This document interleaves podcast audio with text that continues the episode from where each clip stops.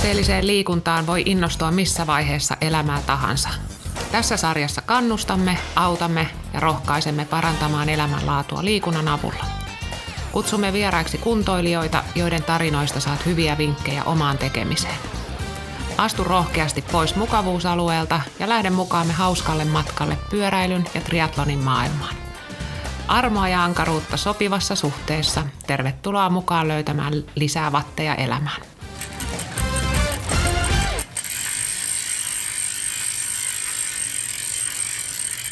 Vattipodin jaksossa tänään keskitytään voimaharjoitteluun ja meillä on kaksi mielenkiintoista vierasta jäpystä. Heli Vienonen ja Markus Tirranen, tervetuloa Vattipodiin. Kiitos. Kiitos.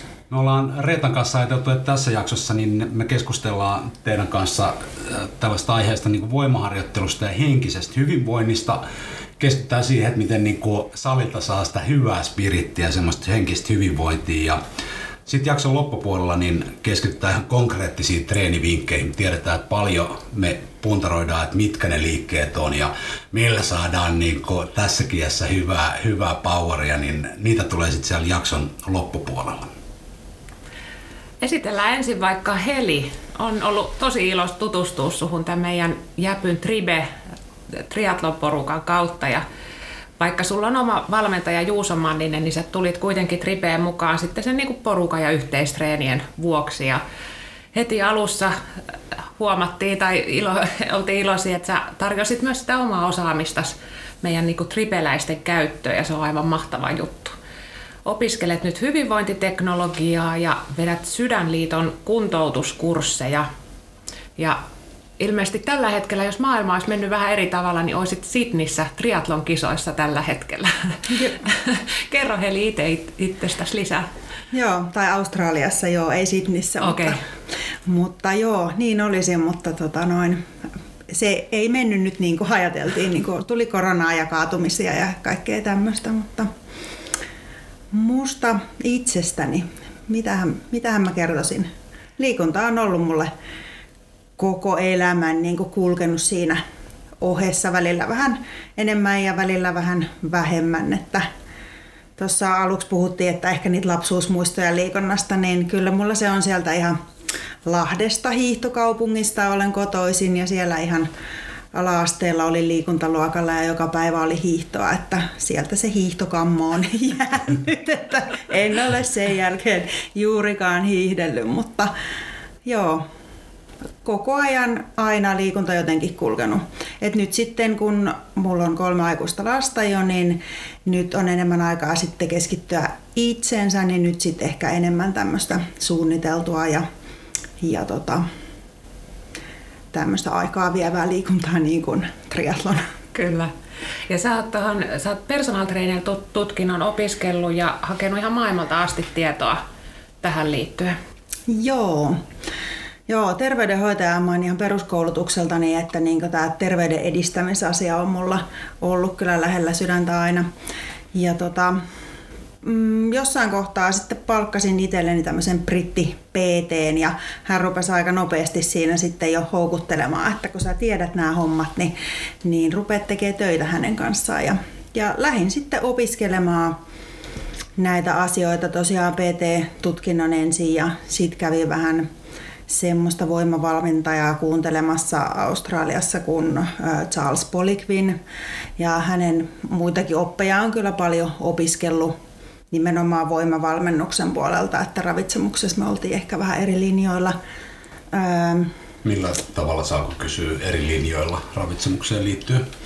No ehkä mä oon niin ammattinikin puolesta jo enemmän tätä perinteistä lautasmallia kannattavaa. Hän on ehkä sitten enemmän ollut, hän on edes mennyt jo, mutta tätä ketoosi tämmöistä puolta siellä kovastikin toi esille. Mutta voimavalmennuksessa ihan tosi hyviä ajatuksia.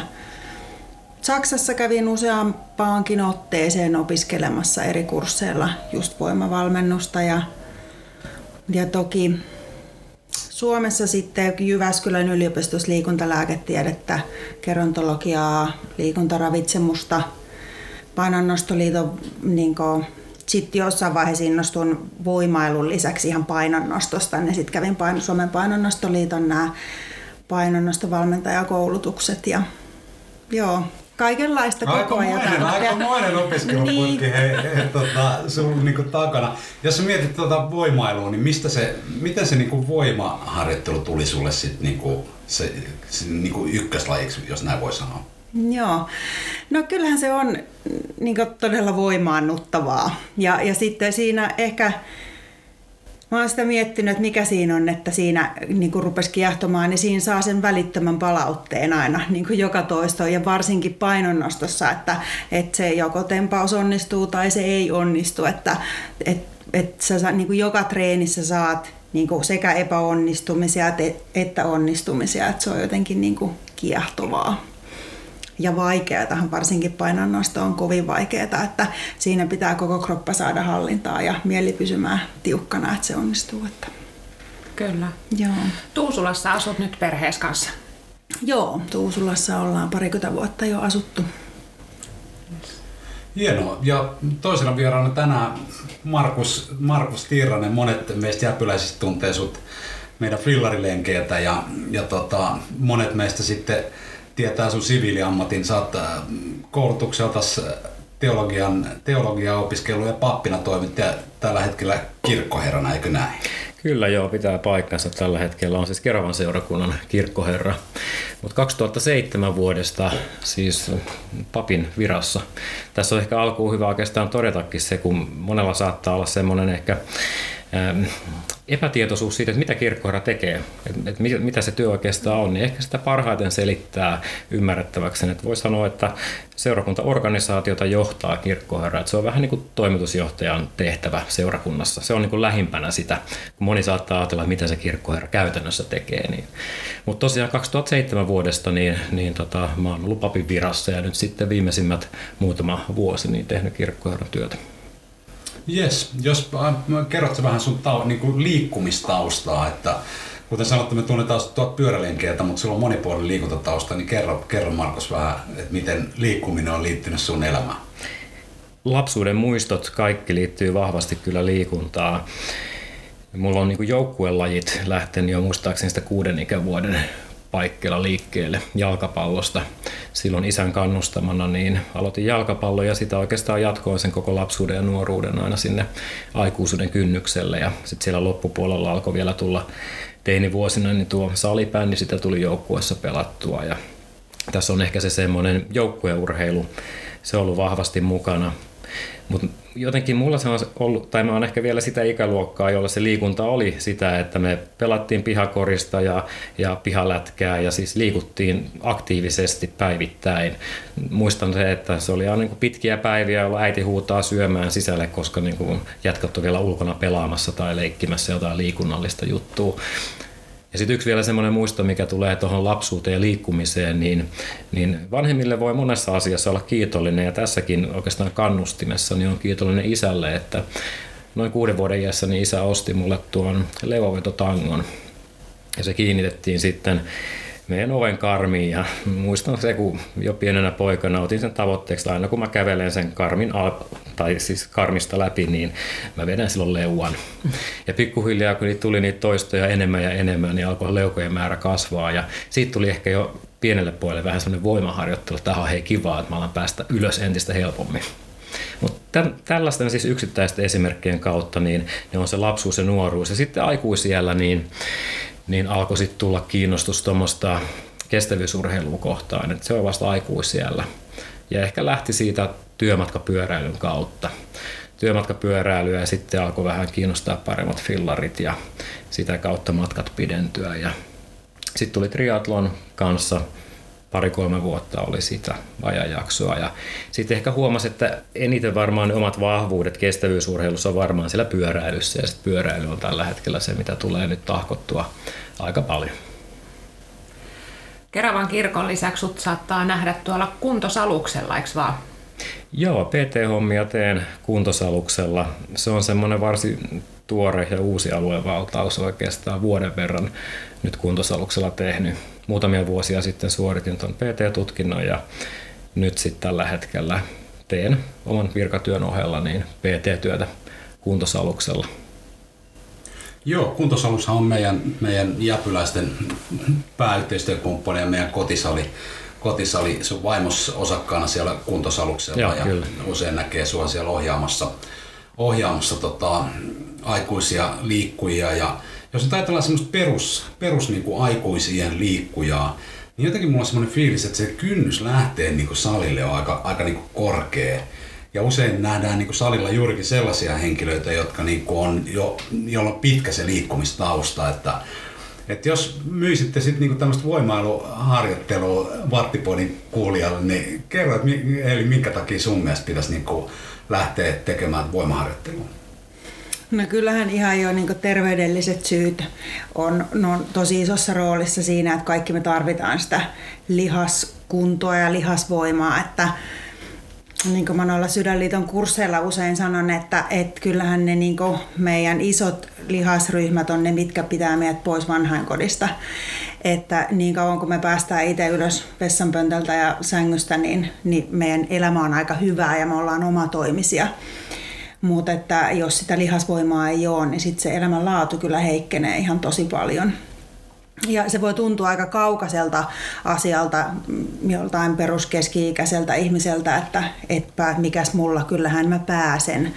Mutta entä sitten, jos sattuukin tulemaan korona tai joku pahempi influenssa vaikka vaan ja, ja kovassa kuumeessa vuoden levossa, niin kahdessa viikossa 25 prosenttia lihasmassasta katoaa, niin jos on pari kuukautta sängyn omana, niin kyllä se on vaikea sieltä nousta, jos se lähtökohta on ihan tosi huono.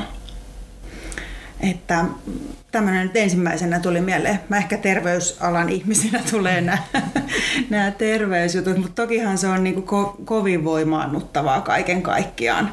Ja, ja jos se, varsinkin jos se lähtötilanne on vähän heikompi, niin kyllähän siinä saa niin onnistumisen kokemuksia ja kehitystä tosi nopeasti näkymään. Haluatko lisätä tähän jotain? Joo, noin terveydelliset syyt, niitähän on pitkä lista ja oikeastaan se lista tuntuu, että se vaan niin kasvaa ja kasvaa, jos mietitään, mitä kaikkia hyviä terveyshyötyjä mm, voidaan kyllä. saada voimaharjoittelusta. Sitten on siis ihan käytännössä semmoinen, mun mielestä ei suoraan ehkä jos miettii, että jos ihmistä motivoi siihen liikkumiseen, niin, niin terveyshyödyt voi olla monelle se, että se syykin, että miksi lähdetään sitä liikkumaan. Mutta ihan käytännössä se on tosi hauskaa. Siis se on hauskaa jotenkin lajina, jossa sä näet sen kehityksen myös ihan selkeästi niin kuin painojen tasolla, tulosten tasolla, kun kirjoitat vihkoon, että tänään nousi 30 kiloa, mm. siitä katsotaan kolme viikon päästä nousee 35 kiloa, että näkee sen kehityksen, niin se myös motivoi. Ja sitten on jotenkin se, että siinä se suhde omaan kehoon niin voi kehittyä tietyllä tapaa myös positiivisemmaksi, koska oppii kehoa käyttämään sen lihaksistoa, oppii löytämään itsestään niin kuin voimaa ja sitä kautta niin myös sellainen positiivinen suhtautuminen niin kuin itteen saattaa löytyä. Et löytää sen positiivisen ehdollistumisen siihen, että se on aika upeata, kun pääsee niin kuin tekemään raskasta lihastyötä salilla, niin mikä olo siitä myös tulee jälkeen, jälkikäteen. Se on mahtava tunne. Kyllä. Kyllä. Sulla oli Heli itselläsi tämmöinen kokemus, että, että tosiaan hiljattain loukkaannut pyöräonnettomuudessa ja miten sä koit, että mihin sun oma fyysinen, sä olit hyvässä kunnossa, niin miten se vaikutti toipumiseen tai, tai muuhun siinä? Hmm.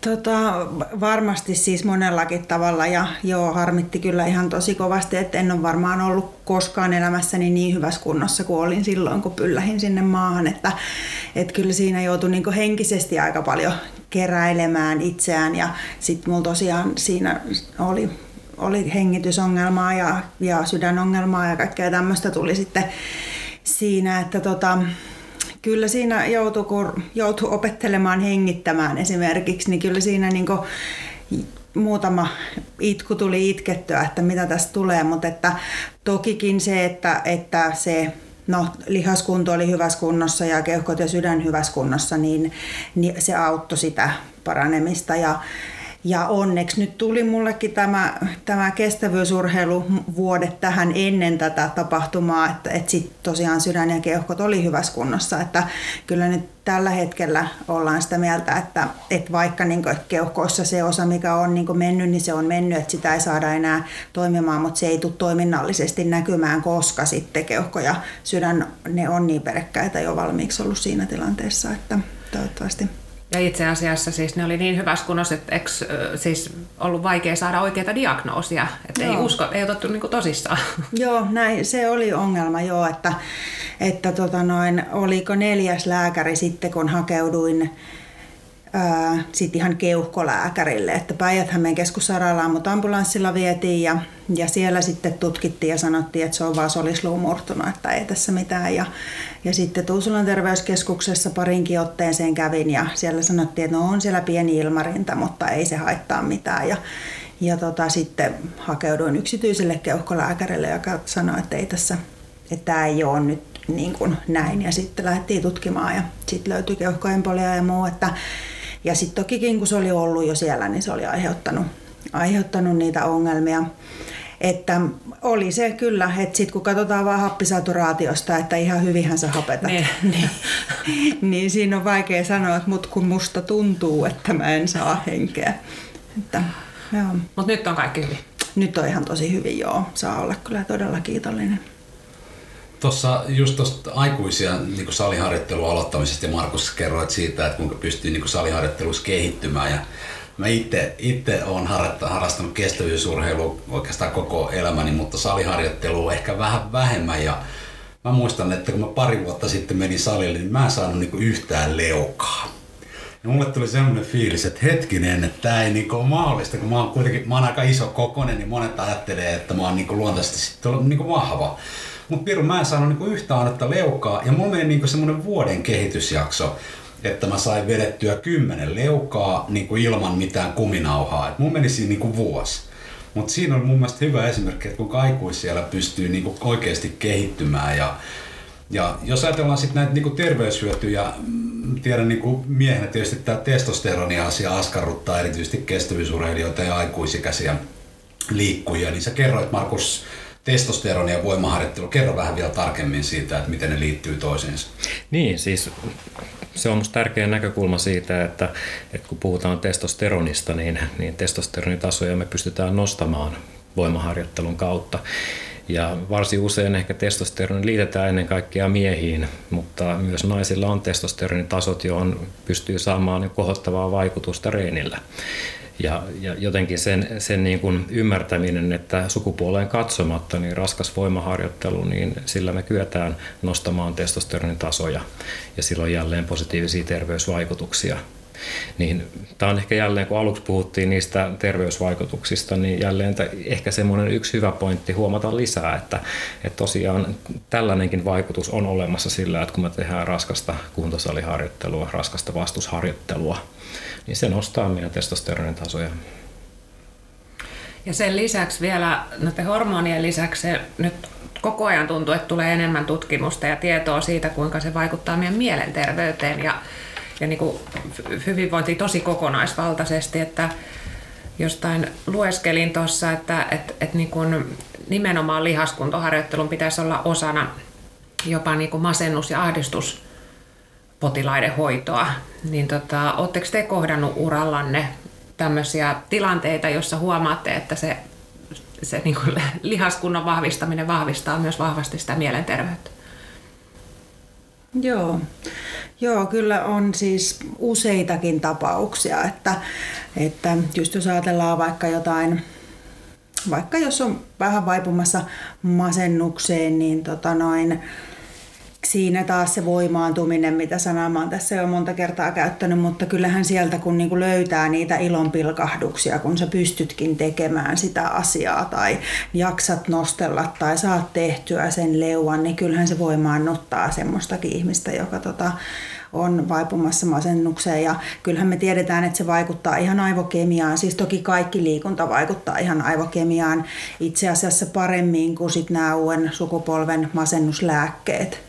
Toki se haaste on ehkä sit siinä, että jos ihminen on masentunut, niin ei hän jaksa lähteä kuntosalille eikä halua lähteä eikä halua kohdata ihmisiä siellä, mutta jos nyt sitten vaikka valmentajan avustuksella esimerkiksi lähti sinne ja saa sieltä, pystyy tekemään, toki valmentaja antaa positiivista palautetta siitä ja jo pelkästään se, että tulee sinne salille, niin on monesti niin kuin itsensä voittamisen arvoinen. Tulee mieleen yksi, yksikin tapaus, kun tota noin, oli tämmöinen teini-ikäinen tyttö, masentunut tyttö, ollut pitkään jo vähän niin kuin alakuloa siinä, niin vanhemmat tuli, oli mulla valmennuksessa ja vanhemmat tuli sitten sanomaan, että, että ainoa kun he näkee, että tämä tytär hymyilee on silloin, kun hän puhuu siitä voimaharjoittelusta. Että kyllähän ne on ihan tosi liikuttavia mutta tämä nyt oli tietysti vain yksittäinen, että toki siis monessa muussakin että jos puhutaan vaikka syömishäiriöistä, niin, niin voimaharjoittelulla pystyy toki pitkiä prosesseja, mutta pystyy niin ehkä näkemään sen kehon kuvan ja sen niin liikunnan yhteyden siihen kehon kuvaan pikkasen eri tavalla kuin sitten taas siinä, että, että lähtee vaikka niin kestävyysyrhailu on hyvästä, mutta että monesti sit just, jos on syömishaasteita, niin, niin siis se menee niin kuin överiksi siellä, niin kuin, että yritetään näännyttää itseään sillä vaikka juoksemisella tai jollain tällaisella. Sit voimaharjoittelussa sitä, sitä näkökulmaa siihen kehoon ehkä pystyy vähän helpommin muokkaamaan ehkä muun muassa. Tuleeko sinulle mieleen? Joo, siis juurikin näin. Tässä kohtaa just valmennuksen merkitys mm. korostuukin tosi vahvasti, että, että jos mietitään ihmistä, jolla on mielenterveyteen liittyviä haasteita ja saattaa olla masennusta muuten, niin tosiaan se liikkeelle lähteminen, se on kohtuuttoman iso ponnistus ja monesti. Ja siinä kohtaa, että jos saadaan tähän, tähän tai tämän henkilön niin kuin valmennussuhteen kautta sitä tilannetta parannettavaksi ja parantumaan, niin siinä kohtaa niin kuin valmennus on isossa roolissa.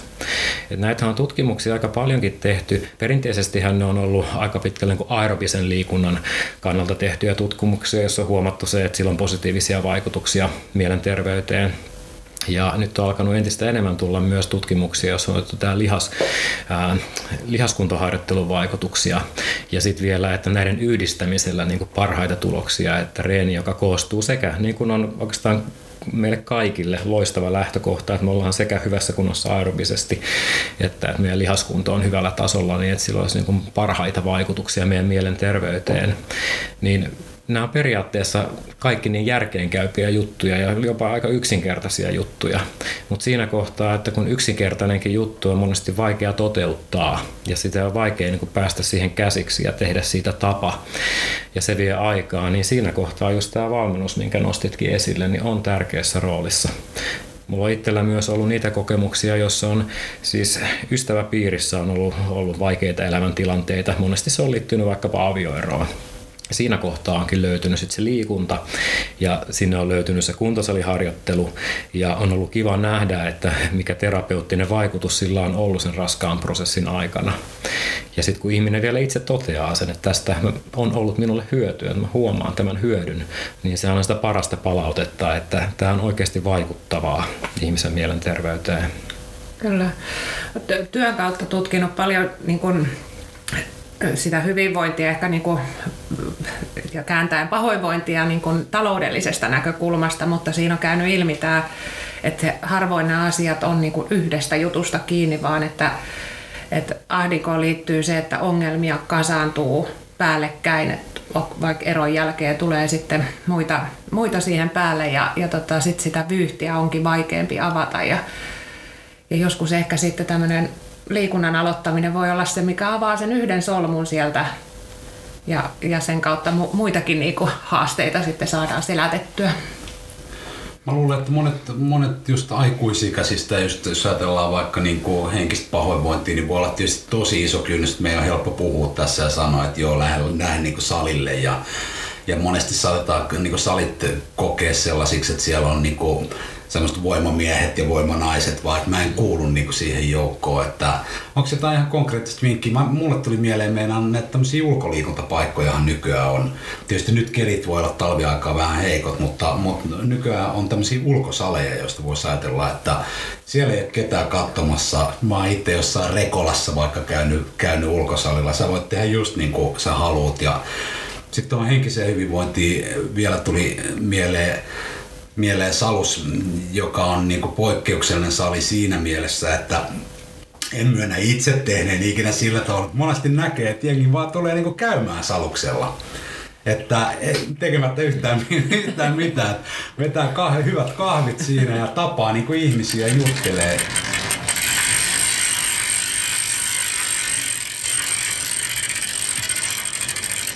Eli kerrotko tästä just tästä kehon kuvasta, mistä puhuit, ja voimaharjoittelun kautta, ja miten se vaikuttaa siihen niin kuin henkiseen hyvinvointiin ja, ja tota, mielialaa ylipäätänsä? No toki monellakin eri tavalla ja, ja osa näistä, mitä on tässä jo puhuttu paljon, mutta että kyllä se niin voimaharjoittelu sitten, jos me halutaan, niin se kasvattaa lihaksia. Ja tota, jo pelkästään semmoinen, että se se kehon koostumusta saadaan muutettua sieltä, että, että voi olla niin kuin laiha, jolla ei ole lihaksia, niin sitten pystytään sillä tavalla muuttamaan sitä, tai sitten me voidaan, voidaan, jos sitä ylimääräistä rasvaa on siellä, niin muuttaa sitä rasvaa sitten lihaksiksi. Se nyt ei ihan näin yksinkertaisesti mene, mutta että no, niin kuin nopeasti sanottuna, että, että kyllähän niin kuin, niin, mikä semmoinen ajanjakso on, jos niin ajattelee, että aikuisia lähdetään treenaamaan, treenaamaan, tai Markus, jos mä tuun sun PT-asiakkaaksi vaikka Salukselle, niin mikä on sun mielestä semmoinen järjellinen ajanjakso, jossa voisi ajatella, että jo näkee niin peilistäkin ihan tuloksia? Mm tietenkin sä oot jo lähtökohtaisesti aika hyvässä kondiksessa, että siinä kohtaa niiden tuloksien hankkiminen, niin, niin se ei olekaan enää ihan niin yhtä helppoa kuin mitä se on aloittelijalla. Aloittelija on siinä mielessä helppo valmentaa, tekee melkein mitä vaan, niin kehitystä tulee, mutta siinä kohtaa, jossa on sitten jo henkilö pidemmällä siinä reenissä, niin se menee vaikeammaksi. Ehkä mä sanoisin, että tuollaisessa varsin fitissä kunnossa, kun säkin oot ja käynyt salilla, niin, niin kolmessa kuukaudessa mä sanoisin, että aletaan näkemään jo selkeitä muutoksia siinä tekemisessä. Mutta sitten taas, jos olisi ihan vasta-alkaja, niin pystytäänhän me tekemään yksinkertainen vaikka kuntotesti, jotain punneruksia, vatsalihaksia, selkäliikkeitä, mitä tahansa ja katsoa, niin kyllähän me kuukaudessakin voidaan saada siellä niin kuin positiivista muutosta aikaan. Eli se lähtötaso siinä ratkaisee totta kai todella paljon. Mutta hieno viesti on mun mielestä se, että kun jokainen kuitenkin saa niitä positiivisia muutoksia ja, ja vaikka se aloittelijalla onkin nopeampaa, niin vaikka saat kuinka pitkällä, niin edelleen ne positiiviset muutokset siellä koko aika tulee, mutta ne tulee suhteessa hitaammin ja pienemmissä määrin kuin mitä ne aloittelijalla tulee. Eli sen suhteen niin kaikki hyötyy ja kaikille on hyödyllistä nimenomaan se, että haetaan sitä kehitystä eikä käydä vaan salilla moni käy salilla. Ja sekin voi lisätä jo mielenterveyttä. Eli mä tapaan ystäviä, käyn juomassa kahvia, teen vähän reisiloitontajaa ja lähentäjää ja, ja vähän venyttelen. Sekin on hyvää mielenterveydelle, mutta sitten kun siihen oikeasti lisää sen salireenin, jonkun ohjelmallisen tavoitteellisen reenin, niin on ne vaikutukset sitten totta kai moninkertaiset verrattuna siihen, että vaan käy salilla. Just näin masennus on, on jo niin kuin vakava kansanterveydellinen ongelma ja, ja tuntuu, että tämä korona vaan pahentanut tilannetta entisestään, niin mi, mi, miten, jos nä, näkee lähellään ihmisen, joka voisi hyötyä siitä, että, että lähdetään avaamaan soluja vaikka, vaikka sitten voimaharjoittelun kautta, niin miten saa läheisen innostumaan siitä? Onko jotain hyviä keinoja positiivisella tavalla, vaikka hankkimaan sen valmentajan? Seuralla on hirveän iso vaikutus, ja en tarkoita nyt edes siis urheiluseuraa, vaan ylipäätään seuraa, missä sä vietät aikaasi. Ja se voi olla myös kaksiteräinen miekka sen suhteen, että jos huomaa, että vierellä on ihminen, joka liikkuu paljon, käy salilla ja, ja treenaa ja voi hyvin, niin sehän voi myös sitä omaa olotilaa laskea, että mä en ainakaan pysty tähän. Mutta taas toisaalla, toisaalla niin kyllä mä uskon vahvasti siihen, että ehkä isoin vaikutus siihen meidän yksittäisiin ratkaisuihin on kuitenkin meidän seuralla. Et, et totta kai voi olla niin, että siinä kohtaa, jos se oma elämäntilanne on mennyt niin kuin siihen pisteeseen, että mä totean, että nyt on pakko, että nyt siis on, on selkäseinää vasta, nyt on pakko niin yleensä silloin kokeillaan jotakin juttuja. Siinä kohtaa, jos tulee se, on se valmennussuhde tai hyvä ystävä, kaveri, joka voi niin kuin auttaa eteenpäin, mennään yhdessä koittaa, mä näytän sulle, näytän sulle jotain perusjuttuja, mitä sun kannattaa tehdä kun silloin siellä on sel- selkeästi semmoinen ns. pakkomotivaatio taustalla, on pakko muuttua, pakko muuttaa toimintaa. Mutta sitten jos ihminen ei itse tunnista sitä muutoksen tarvetta, niin paha siihen on mennä niin kuin myymään ihmiselle parempaa terveyttä, jos ei siellä ole sitä semmoista tiettyä, tiettyä muutoshalua tai että sä et huomaa sitä tarvetta. Et kyllä siinä herkkänä saa olla myös neuvojen suhteen ylipäätään se, että millä tavalla hyvässä tahdossahan me annetaan neuvoja toinen toisillemme ja tahdotaan toisillemme hyvää myös liikunnan kautta, mutta se on, se on aika taitolaji. Se mä oon itse jotenkin oppinut ymmärtää, että kuulemaan toista, että mikä on se ihmisen oma tarve mahdolliselle muutokselle ja sitten siihen tarpeeseen niin kun olla rinnalla kulkien tarjoamassa jotakin apua kuin niin, että mä ylhäältä päin pyrkisin kehottamaan neuvoin ihmistä liikkumaan.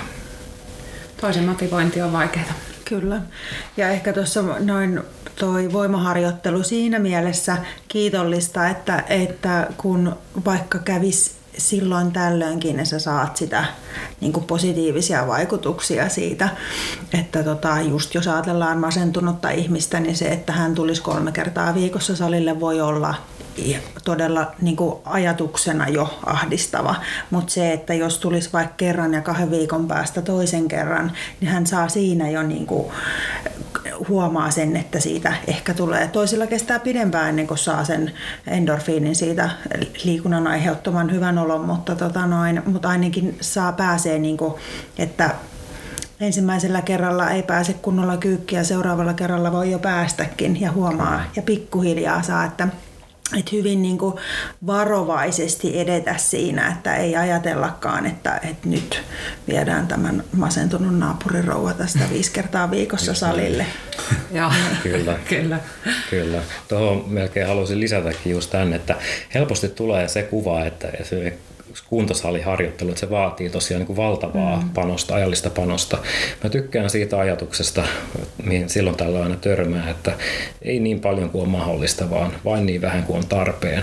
Ja se huomaa, että kun nyky tuntuu, että hektisessä kiireellisessä arjessa, niin on jo niin paljon niitä palikoita, että helposti me lisätään sinne ylimääräinen ressi vielä liikunnalla, mutta loppujen lopuksi hyvin pienillä liikunnan osilla me saadaan positiivisia vaikutuksia ja oikeastaan aika niin kuin isojakin vaikutuksia ajatuksia. Että se kuva siitä, että, että henkilö pumppaa rautaa kuusi kertaa viikossa puolitoista tuntia kerralla, niin se ei ehkä vastaa sitä todellisuutta. Mm. Että kaksi kertaa viikossa 45 minuuttia, niin on jo tosi, tosi siis semmoinen panos, jolla me saadaan niin kuin mahtavia tuloksia. Mm. Että edes kerta viikossa, niin me saadaan tuloksia. Et se on musta semmoinen myös kiva niin kuin jotenkin se viesti antaa, että se ei tarkoita välttämättä sitä, että sun tarvitsee uhrata tähän ajallisesti mm. ihan hirveästi. Hmm, pakko tähän vielä lisätä, kun ihan vasta olisiko tota, viime viikolla vai sitä edellisellä viikolla. Mulla on siis enää muutamia asiakkaita. Yksi semmoinen pienryhmä ei riitä aikaa, mutta muutamia yksityisasiakkaita ja tämä pienryhmä, niin tota, jotka nämä kaikki asiakkaat on ollut mulla siis vuosikausia niin yksi asiakas juurikin sanoi, että kun jotain keskusteltiin asioista, niin hän sanoi, että paras neuvo, mitä mä oon koskaan antanut, joskus silloin aikoinaan vuosia sitten, kun aloitettiin, niin mä olin sanonut kuulemma, että älä tee mitään muuta kuin nämä, mitä mä käsken. ja se on se kuulemma ollut se neuvo, mikä on saanut hänet pysymään siinä liikunnan parissa vuosikaudet, että hän olisi tehnyt sen, mitä hän olisi tehnyt aina aikaisemminkin, että aloittaa into piukas tammikuussa ja helmikuussa on niin rikki, että ei pysty enää tekemään yhtään mitään. Että tota, se maltilla aloittaminen, niin se on kyllä tosi tärkeää. Kyllä, ja ettei tule sitä, että, että jos en pysty tekemään viittä mm. kertaa viikossa, niin mä koen itseni epäonnistuneeksi mm. ja, ja, ja e, e, enkä onnelliseksi.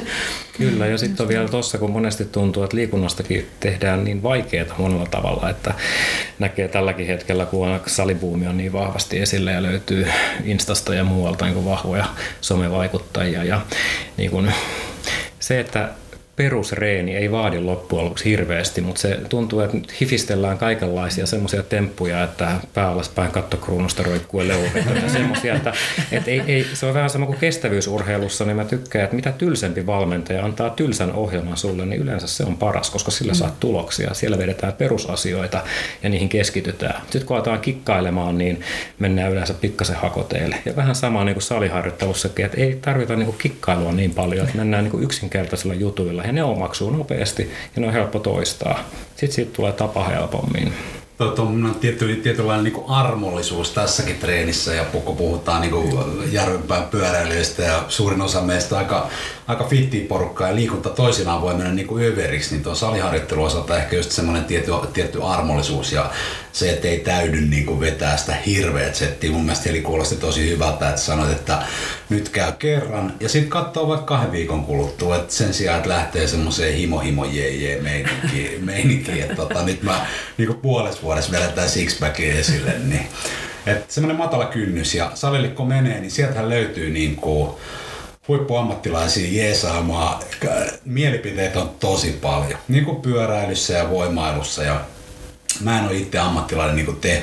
Ainoa mitä mä oon sanonut kavereille on, että hei, että kun te valitsette joku sen tietyn tyypin, niin kuunnelkaa sit sen juttuja ja tehkää sen mukaan, että älkää kuunnelko joka, joka ikistä neuvoja, joka vastaan tulee.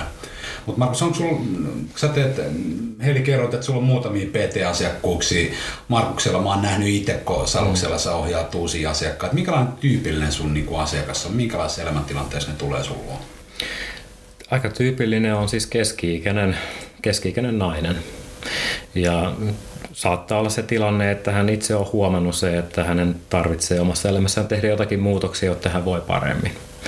Ja siellä on taustalla monesti jo jonkin verran ylipainoa, mutta ei välttämättä hirveästi, että aika niin tavallisia ihmisiä ja, ja tavallisen ihmisen valmentamista. Ja musta se on, siinä on just se kiva juttu, että PT-hommissa niin pääsee juuri tavallisten ihmisten kanssa tekemään töitä, koska jokainen meistä on tavallinen ihminen. Et kyseessä ei ole se, että tarvii olla aina niin kuin erityisen mahtavat ja korkeat tavoitteet, kisatavoitteet tai jotkut muut tavoitteet, vaan tavallisen ihmisen valmentaminen, niin siitä mä nautin. Ja tavallisia ihmisiä pääsääntöisesti on. Mutta totta kai välillä tulee heitä, heitä kenellä onkin niin selkeästi jo se oma rima huomattavasti korkeammalla ja siellä on niin kuin vahva pohja ja heillä on niin tavoitteet, joihin saavuttamiseksi täytyy tehdä jotain niin kuin erityistäkin. Mutta pääsääntöisesti keski-ikäisiä ja valtaosa heistä on naispuolisia. Ottaako naiset helpommin niin kuin apua vastaan kuin miehet? Valmentajan apua? Se on vaikea, niin. vaikea sanoa tuossa ja minkä verran siis siihen vaikuttaa yli, ylipäänsä sukupuoli. En osaa sanoa, niin. että hakeutuuko miehet, ketkä tarvitsee PT enemmän naiselle vai miehelle. En mä, tämä on ihan niin kuin arvausta, että, että, mutta kaikki asiakkaat, ketä on tulleet kyselevällä, siis ikään kuin kyselevällä otteella, niin, niin ei siinä mun mielestä ole silloin eroa, että onko he miehiä vai naisia tällä hetkellä, jos miettii, miten paljon tietoa sä saat googlettamalla, niin sähän löydät melkein mitä vaan Googlesta myös reeniin liittyen.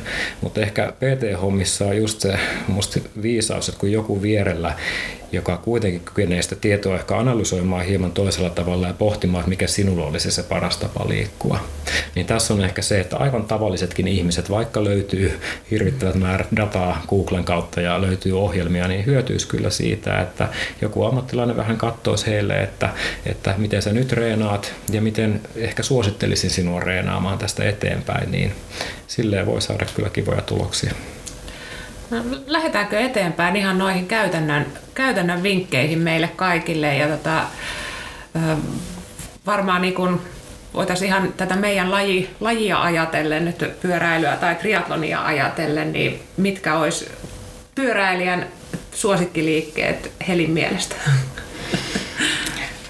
No ihan peruskuntosaliliikkeet on varmaan, että en lähtisi, jos pyöräilijä tai triatlonisti, joka muutenkin treenaa paljon, niin en lähtisi tekemään niin, että yhtenä päivänä selkä ja toisena päivänä hauis ja kolmantena ojentaja, koska sitä treeniä tulee muutenkin niin paljon, että isoja moninivelliikkeitä, kyykyt, maastavedot, penkkipunnerrukset, leuanvedot, rinnalle vedot, työnnöt, tempaukset, jos ne onnistuu, että ei niitä nyt ihan ensimmäisenä, mutta nehän on muuten kivoja, että, että siinä tulee siis monta aspektia eri tavalla kuin ihan perus näissä voimailuliikkeissä, mutta ihan perusvoimailuliikkeet.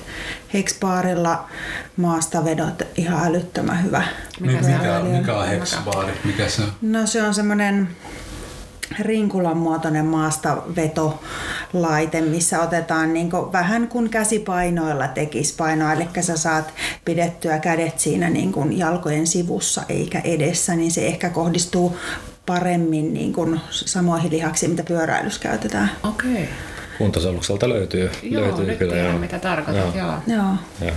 Toki sitten nämä, mitä tämä on, mä en koskaan käytä, jaloilla tehdä tämä Jalkapressi. jalkaprässi aika hyvä, mutta siinä jää sitten se keskivartalon aktivointi pois. Että mä tykkään noista isoista liikkeistä sen takia, että me saadaan niinku painonnosto siellä valmennuskoulutuksessa aina puhuttiin tästä niin keskivartalon voimanpesästä, että kun se välittää sen voiman niin kuin joka paikkaan, että mä tykkään käyttää liikkeitä, missä me aina aktivoidaan keskivartalo, niin sitten se varsinaisten niin kuin vatsalihasten tekeminen ei ole niin suuressa osassa, kun se tulee siinä samassa, että käytetään se aika siellä salilla tehokkaasti.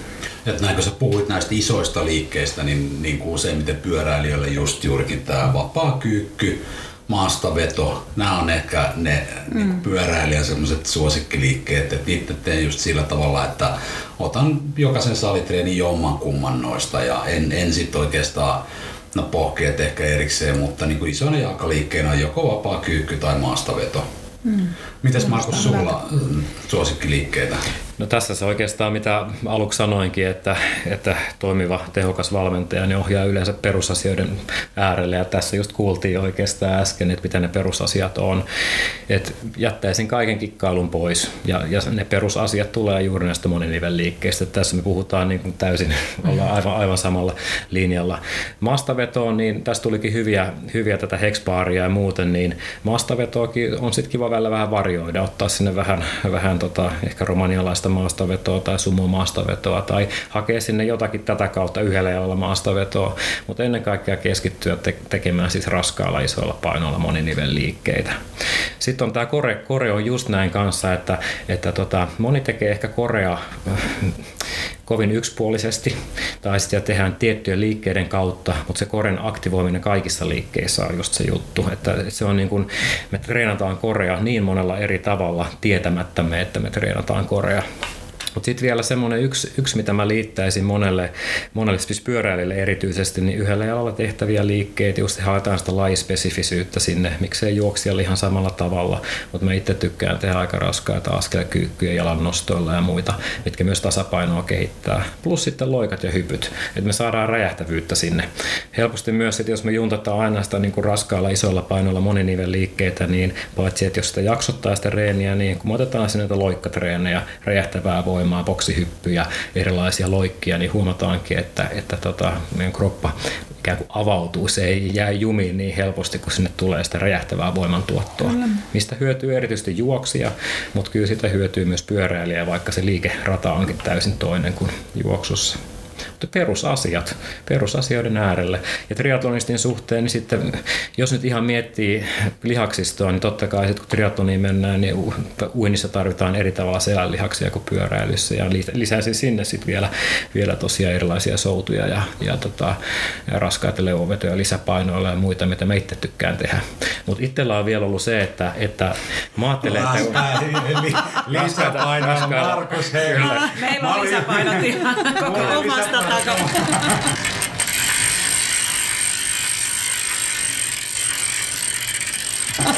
Ja mun mielestä just levovedossa niin se on huojentavaa, kun mä, joku neuvoi mulle kuminauhan. Joo. Siis se on ihan sallittua vetää leukoja kuminauhaa. Se on ihan niin kuin peeveli paljon helpompaa. On, on. Kyllä. Kyllä. Mä oon vuosia tehnyt niinku oman, tai ajatellut, että mun lihaskunto tehdään tota tämmöisellä niinku bootcamp-tyyppisellä harjoittelulla, että käyn tuolla sisukymillä aam, aamuisin tekemässä ja se, niin kun, siellä tehdään sitä aika korkealla sykkeellä ja on loikkia ja muuta, tekee mulle tosi hyvää. Ja, mutta tämä on nyt ihan uutta mulle tämä raskailla painoilla niin kuin treenaaminen, että meidän Triben valmentaja Tiina Krusper piti sitä ehdottoman tärkeänä, että me aletaan näillä isoilla painoilla treenaamaan. Niin mikä se niinku ero on tommonen niinku se, että tehdään kehon painotreeniä ja tämmöistä vähän ehkä niinku no, nopeampi sykkeistä versus sitten tehdään oikeasti niillä isoilla painoilla, niin mitä eri asiaa se nyt sitten alkaa kehittämään? No jos me ajatellaan taas triatlonistia, joka tekee paljon sitä sykkeet korkealla tai pyöräilijä ihan sama, niin, tota noin, niin sit se on vähän niin kuin samaa, että me kehitetään sitä enemmän sitä aerobista siinä. Toki siinä tulee, sit saattaa, nyt en tietysti tiedä minkälaisia treenejä olet tehnyt, mutta että siinä ehkä sitten tulee myös jotain lihaksen kasvatusta ja tämmöistä ja harvoin sit pyöräilijä ja, tai triatlonisti haluaa suuria lihaksia.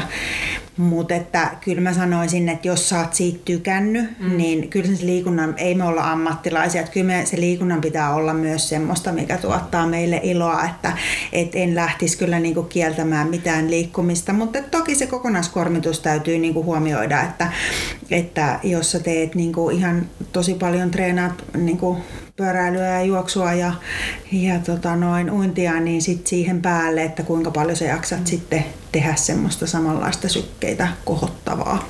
Yes. Saako kysyä tuosta lihasmassasta, kun mainitsit Heli mm. tänne pyöräilijät kautta triatlonistit pelkää sitä lihasmassaa, niin kuinka aiheellinen se huoli ihan oikeasti on niin tämmöisessä normisaliharjoittelussa, että mä, mä oon muutenkin raskas, mä painan lähes 90 kiloa ja, ja on, on isokokoinen pyöräilijä käyn salilla nyt kolme kertaa viikossa, niin kyllä mä jotenkin koen, että se on semmoinen niin kuin, aika tarpeeton huoli, että ne lihakset lähtisivät niinku yltiömäisesti kasvamaan ja aiheuttaa sitä lisäpainoa, vai mikä Heli sun mietit tästä? No varsinkin nyt, siis jos nyt vaikka itsestäni puhun, niin tuota, tämmöinen keski-ikäinen nainen, niin ei se ole se ensisijainen huoli, että mun lihakset hmm. räjähtäisi eksponentiaalisen kasvun. että niin kuin arskana ei kävele ensimmäistä kertaa salilla.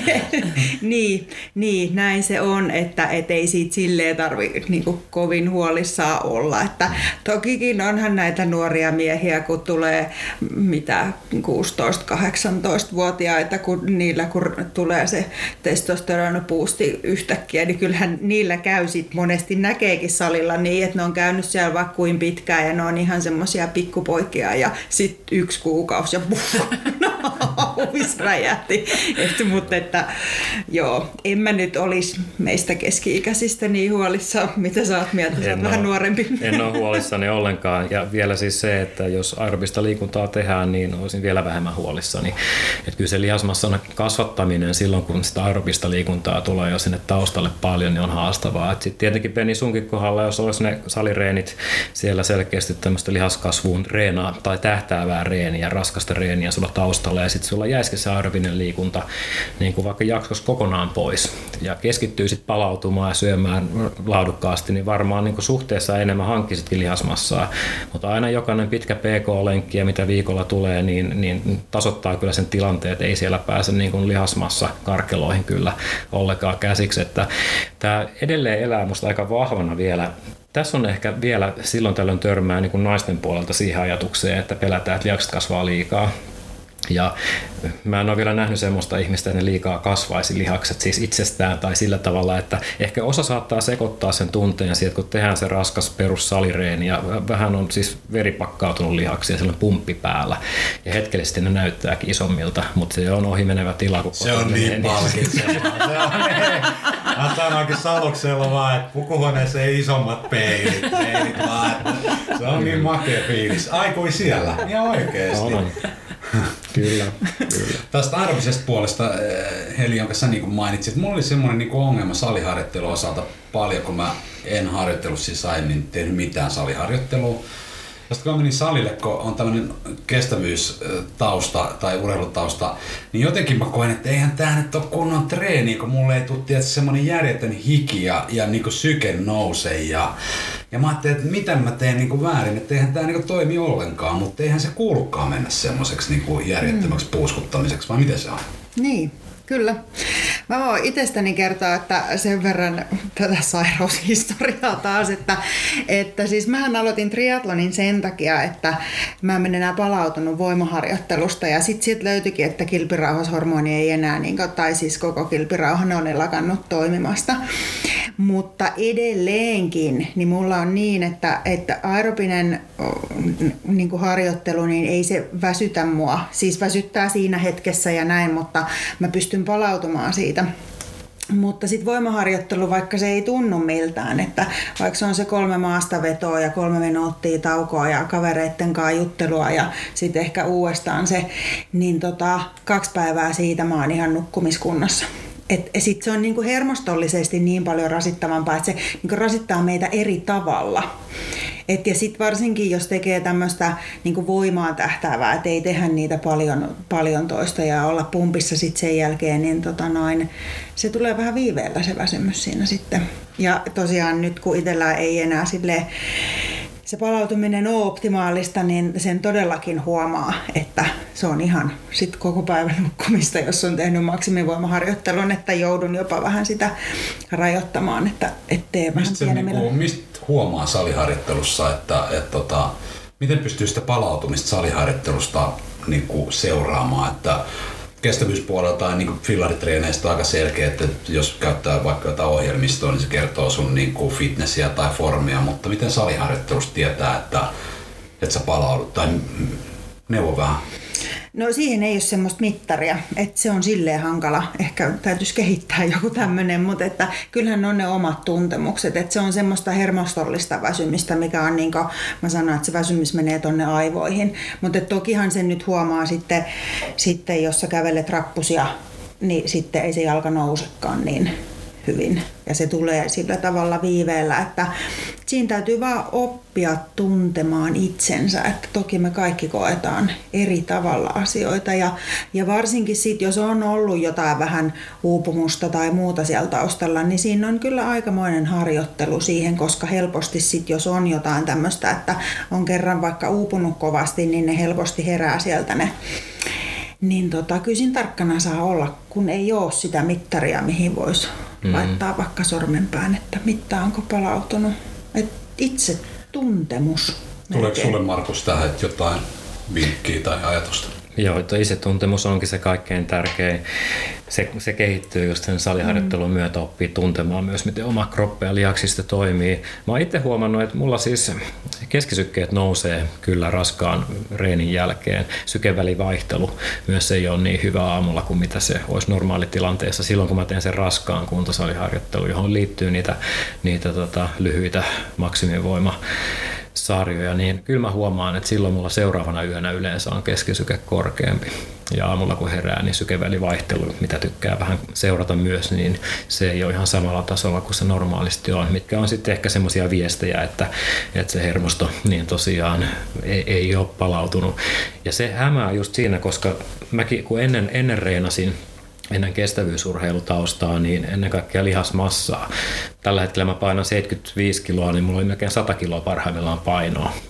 Ni, niin tota, nyt, kun, nyt kun tosiaan se reini on itselläkin tätä, että tehdään niitä lyhkäisiä sarjoja pääasiassa, ykkösiä viiva nelosia, ehkä sillä mä teen pääsääntöisesti mun, mun reenit tällä hetkellä pitkillä 3-4 minuutin palautuksilla.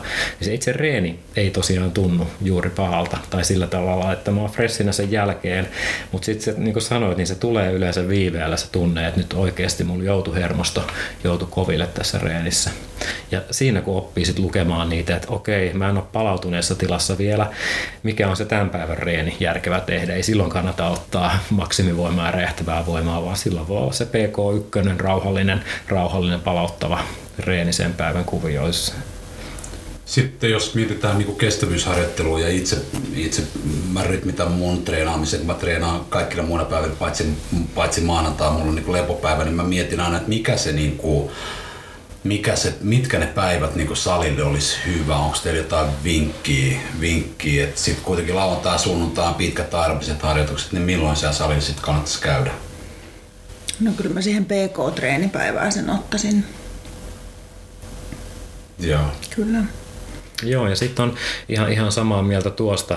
Ja sitten on välillä, mä tykkään yhdistää myös sitä, että jos vaikka no kuntosaluksella on watt, watt-paikkeja, mitä pystyy hyvin itselleen varaamaan, niin jos tykkää tehdä vaikka kovia intervallireenejä watt-paikilla, niin sellaisen yhteyteen sopii hyvin sitten ihan maksimivoimareeni tai räjähtävääkin voimaa reenata. Eli yhdistetään oikeastaan tämmöinen siis maksimaalinen vaikka VO2-harjoittelu pattipyörällä ja, ja saman reenin yhteydessä niin maksimivoimaa. Niin pystyy myös tällä tavalla, mutta justiinsa siis PK-harjoittelun yhteydessä niin niin kuntosalit edes. Sen mä myös huomaan, että mä oon omassa ohjelmassani melkein luopunut sitten semmoisesta niin kuin tietystä päivien jaksottamisesta, kun huomaan työn vaatimukset on myös, työajat on työ itsellä ja ei aina tiedä mikä se viikko on, niin sitten sen pitää niin kuin liikkua sen harjoittelun, sen työn vaatimusten ja muiden vaatimusten kanssa. Niin mä oon itse mä en omassa reenissäni pidä semmoista selkeää, että mulla on tietyt päivät, tietyt reenit, vaan mä katson sitten sen tuntemuksen mukaan, että jos on freshi olo pitkän työpäivän päivän jälkeen, niin mä teen jonkun reenin, mitä mä suunnittelin. Tai jos ei, niin mä jätän sen pois. Mutta maksimivoima ei kehity silloin, jos me tehdään sitä kovin väsyneenä, niin kuin vaikka pyöräilyssä tai juoksussa VO-maksi ei oikein kehity, jos me tehdään sitä väsyneenä. Me ei saada irti itsestämme. Toi on erityisesti, niin kuin sit jos mietit, mietitään niin kuin kisakaudella kesällä, että useinhan me lopetetaan niin se voimaharjoittelu sit silloin että ajatellaan, että nyt alkaa kilpailukausi ja nyt ei niinku treenata, treenata mutta itse kun on tämmöinen aikuisikäinen yli 50 äijä, niin, niin nyt mä oon muuttanut sillä tavalla, että mä käyn salilla niinku ympäri vuoden. Ja siitä tulee oikeastaan niinku, ei tule sitä perusjuntturaa sitten, kun aloittaa kisakauden jälkeen sen sali ja saat koko aika niin kuin aika hyvässä kondiksessa. Mutta ehkä enemmänkin se ongelma on just se, että että ei tule semmoista saliharjoittelua, että sä olisit niinku ihan freshinä pääsisit tekemään sitä mm. voimaa. Et mun mielestä se olisi hyvä vinkki, vinkki niinku antaa, että yrittäisi jaksottaa sitä treenaamista, että sinne salille joskus menisi ainakin niinku täysin levänneenä. Ja mm. niinku... Niin, että voisiko siinä sitten vaikka kisakauden jälkeen niin ottaa semmoisen intensiivisemmän voimaharjoittelujakson, milloin sitten kestävyysurheilu olisi niin kuin pienemmässä osassa. Ja sitten taas kun ollaan mitä lähempänä kisakautta, niin sitten voisi ehkä vähän vähentää sitä. Mutta että ihan siis puhutaan kahden kolmen viikon jaksosta, kun voisi tehdä vähän niin kuin enemmän sitä ja nostattaa sitä omaa tasoa siinä.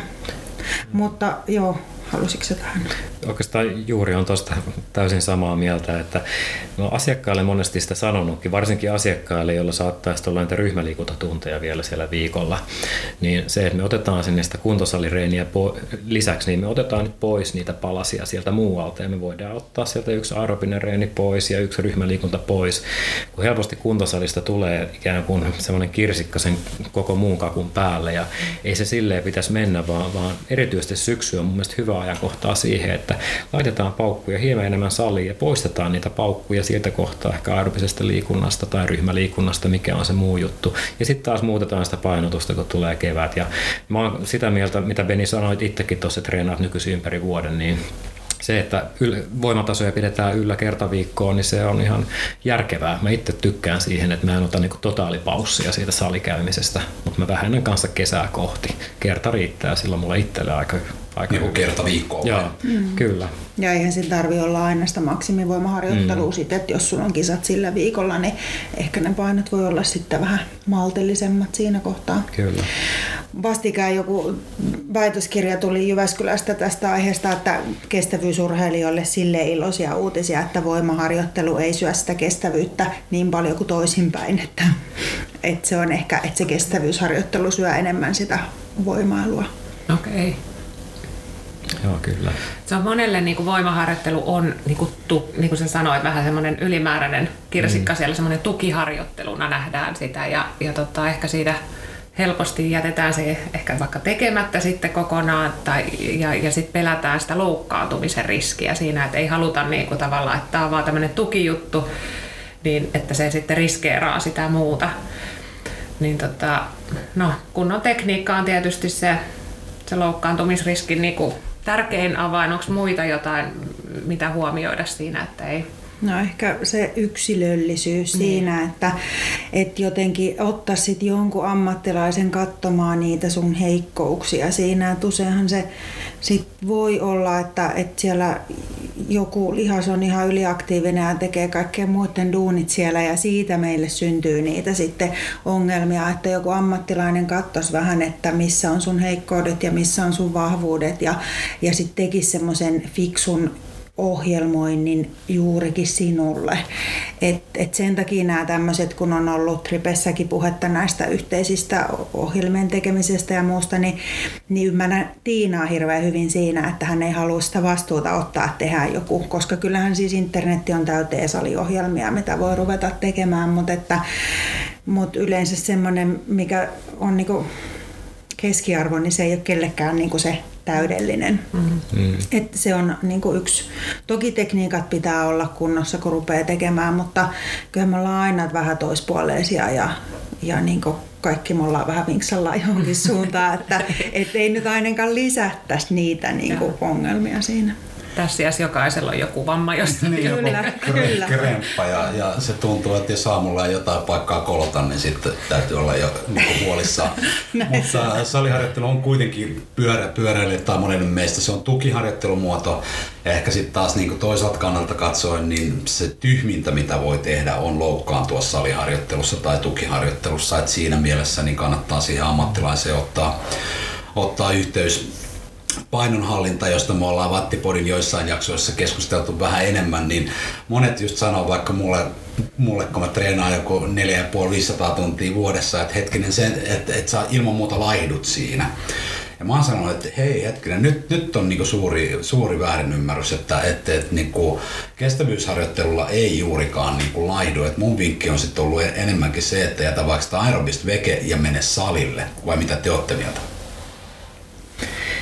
Niin, tuossa mä itse ajattelen sillä tavalla, että ylipäätään siis liikunta se on loistava keino painohallintaan, mutta jos niin kuin mietitään painon pudotusta, niin siinä kohtaa se kyllä tukee, mutta mä en ensisijaisesti lähtisi painoani tiputtamaan. Jos mulla on selkeä tavoite tiputtaa painoa, niin, niin kuin vahvasti liikuntakeskeisesti, vaan kyllä se laitettaisiin silloin kuntoon ruokavalion ja sen kokonaiselämänhallinnan kautta. Ja sinne lisättäisiin vahvasti sit kuntosaliharjoittelua, jolla me saadaan sitten kasvatettua hieman sitä meidän lihasmassaa ja perusaineenvaihdunnan tasoa hieman sit nostettua. Kyllä aerobinen liikunta polttaa totta kai kaloreita tehokkaasti ja mitä korkeammalla tehotasolla se tehdään, niin saattaa tunnissa palaa isolla miehellä niin kuin aika kiitettävät annokset niin kaloreita, mutta ihan samalla tavalla niin se nälkä kasvaa syödessä, että kyllä sitten kun kotiin tullaan, niin tekee mieli pastaakin ottaa pari kauhallista enemmän. Et siinä mielessä niin se liikunnan painoa tiputtava vaikutus niin ehkä monesti vielä ylikorostuu jollain tavalla ajatuksena, että se on tapa, hyvä tapa tiputtaa painoa. Mutta sitten kun me ollaan saatu se meidän kokonaisuus kuntoon, että me syödään fiksusti ja me ollaan tiputettua sitä meidän, tiputettu meidän painoa niin kuin viisaalla ruokavaliolla, niin sitten se liikunnan merkitys mun mielestä korostuu siinä, että se paino on helpompi pitää yllä. Se on helpompi pitää semmoisena stabiilina, kun meillä on paljon sitä arkiaktiivisuutta ja liikuntaa siellä mukana. Kyllä, ja sitten just sitä, että jos lähtee sitä painoa pudottamaan, niin kyllähän se lähtee myös sieltä lihasmassasta, että ei se ole pelkästään se rasva, kun lähtee. Niin siinä mielessä juurikin se, että siellä olisi sitä voimailua ja ehkä sitä lihasmassaa kasvattamaan harjoittelua mukana, niin me pystytään ehkäisemään sitä lihasmassan katoamista, mitä me ei suinkaan haluta. Miten, kun sä puhuit tuosta, tai on muutaman kerran tämän keskustelun aikana sivuttu, puhuttu vaikka maksimivoimasta ja näin, niin miten tota, jos ajatellaan triatlonistia ja pyöräilijää, niin miten tota saliharjoittelua pitäisi sitten niinku jaksottaa? Mikä olisi semmoinen ideaali juttu? Vai tehdäänkö sitä aina vain sitä yhtä ja samaa? No, joo, jos voisi oikeastaan aloittaa ihan siitä, että kun tässä jonkin aikaa sitten nostettiin esille tämä että niin pitkien sarjojen mm. tekeminen tai tämmöinen, jos henkilö, joka ei ole niin yhtään tehnyt aikaisemmin kuntosaliharjoittelua, että lähtee ihan nollatasoista ja nyt puhutaan alkusyksystä, niin silloin mä tekisin sinne sitä kestovoimaa pohjalle, että mm. totutellaan kroppaa, että mitä on se lihaskuntoharjoittelu, että silloin tehdään pidempää sarjaa 15-20 toistoa ja ei, ei vedetä niin kuin laisinkaan sellaisella painoilla, että me ollaan, ollaan tiltissä, mutta haetaan niin kuin sitä kautta tuntemus siihen, siihen, että mun lihakset tekee työtä, ne rasittuu ja se kehittää sitä meidän kestovoimaa. Mutta kun ne, ne tasot kun alkaa olemaan meillä jokseenkin kunnossa, niin kyllä mä jaksottaisin sillä tavalla, että tulisi selkeä perusvoimajakso. Ja silloin me puhutaan ehkä siitä 4-10 toiston, noin, noin siellä liikutaan keskiraskaista painoista, jolla, jolla jälleen kehitetään sitä meidän perusvoimaa. Ja sitten taas kun me ollaan sitä tehty, sanotaan semmoinen 4-6 viikkoa tai riippuu miten se yksilöllisesti saadaan katsottua, niin ehkä sen jälkeen otetaan se maksimivoima kausi sinne, jos meillä on nyt perusvoimaakin kehitetty ja nyt meillä on siellä kapasiteettia siirtyä taas niin kuin raskaampiin ja lyhyempiin. Ja silloin me jälleen lyhennetään niitä meidän sarjoja sinne 1-5 toiston paikkeille pitkillä palautuksilla. Ja sitten kun sinne vielä ripotellaan vähän ehkä sitä räjähtävää voimaa, hyppyjä, loikkia ja muuta mukavaa sinne sekaan, niin vält- välttääksemme jumeja ja pidetään huolta meidän kehohuollosta, niin sitten muistetaan sitä, että ei koko ajan tehdä sitä maksimivoimaa, niin kuin oli puhettakin siellä, vaan sitten voidaan jälleen tehdä perusvoimajaksoja sieltä ja ottaa palauttavaa jaksoa, jolloin ehkä tehdäänkin taas niin kuin hyvin kevyillä painolla pidempää. Mutta ihan niin kuin kestävyysurheilussakin moni osaa jaksottaa sen vuoden kulun mutta se ei ole ihan, ihan sama se tietotaito ihmisillä, sit kun mennään kuntosaliharjoitteluun, että sitä osataan kuin jaksottaa sitä reeniä. Mm. Näin mä itse, tekisin. Niin, joo, kyllä, just näin. Ja just semmoinen yksilöllisyys siinäkin asiassa, että, että kun kaikki ei sovi kaikelle, että kyllä kyllä siinä melkein valmentajaa. Siis itsekin käytän valmentajaa sekä niin triatlon harjoittelussa ja mulla on aina ollut valmentaja sekä voimailussa ja painonnostossa ja näin ihan jo siitäkin syystä, että niin paljon kaiken maailman muuta säätöä niin omassa elämässäni, niin sit musta se on niin ihan semmoinen meditaatio hetki mulle, että mä vaan teen ja mun ei tarvi ajatella eikä jaksottaa itselleni eikä mitään, että se on niin kuin, joo, mulle tosi tärkeää, että Kyllä. mun oma harjoittelu on jonkun muun suunnittelema.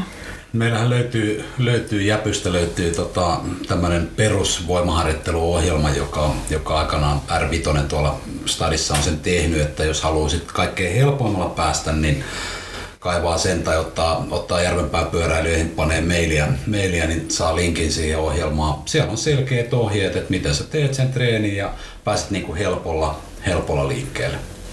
Meillä oli Tribessä nyt aloitettu sillä tavalla, että Tiina teki meille tosiaan niin kuin nämä, niin kuin ohjelman siihen lihasharjoitteluun tai voimaharjoitteluun ja sitten Saluksen Reija opetti meille ne liikkeet ja nyt sitten tällä viikolla kävin ekaa kertaa tekemässä tämmöisen kunnon voimareen ja mä olin ihan niin kuin hymy korvis koko ajan. Tämä on niin kiva ja sitten se niin kuin, just ehkä se, että se ei ollut sillä hetkellä rasittavaa, vaikka niin kuin tein niin isoilla painoilla kuin pystyin vaan, mutta se niin kuin tuntui kuitenkin kauhean kivalta ja helpolta ja erilaista. Mä oon ihan innoissani, tästä tulee hyvä.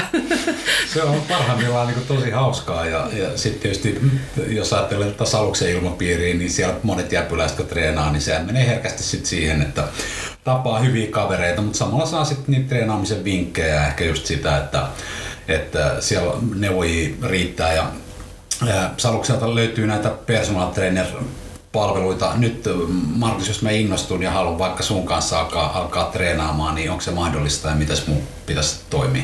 Joo, se on totta kai mahdollista ja, ja ehkä mä näen, että itsellä juuri on, juuri on ehkä se annettava puoli just ennen kaikkea siinä niin kestävyysharjoittelu ja voimaharjoittelu yhdistämisessä ja siinä kun on myös itsellä tuo kestävyysurheilutausta nyt paitsi suht pitkään jatkunut, mutta teen sitä aktiivisesti, niin mä kokeilen itselläni myös sitä, mitä mä puhun. Eli, eli mä tykkään sitä, että mä oon itse itseni koekaniini, että jos tuloksia tulee, niin se on ehkä paras siitä, että ehkä nämä toimiikin. Mutta etunimi.sukunimi at brihelt.fi, niin sähköpostilla mut tavoitteella kaikkein parhaiten.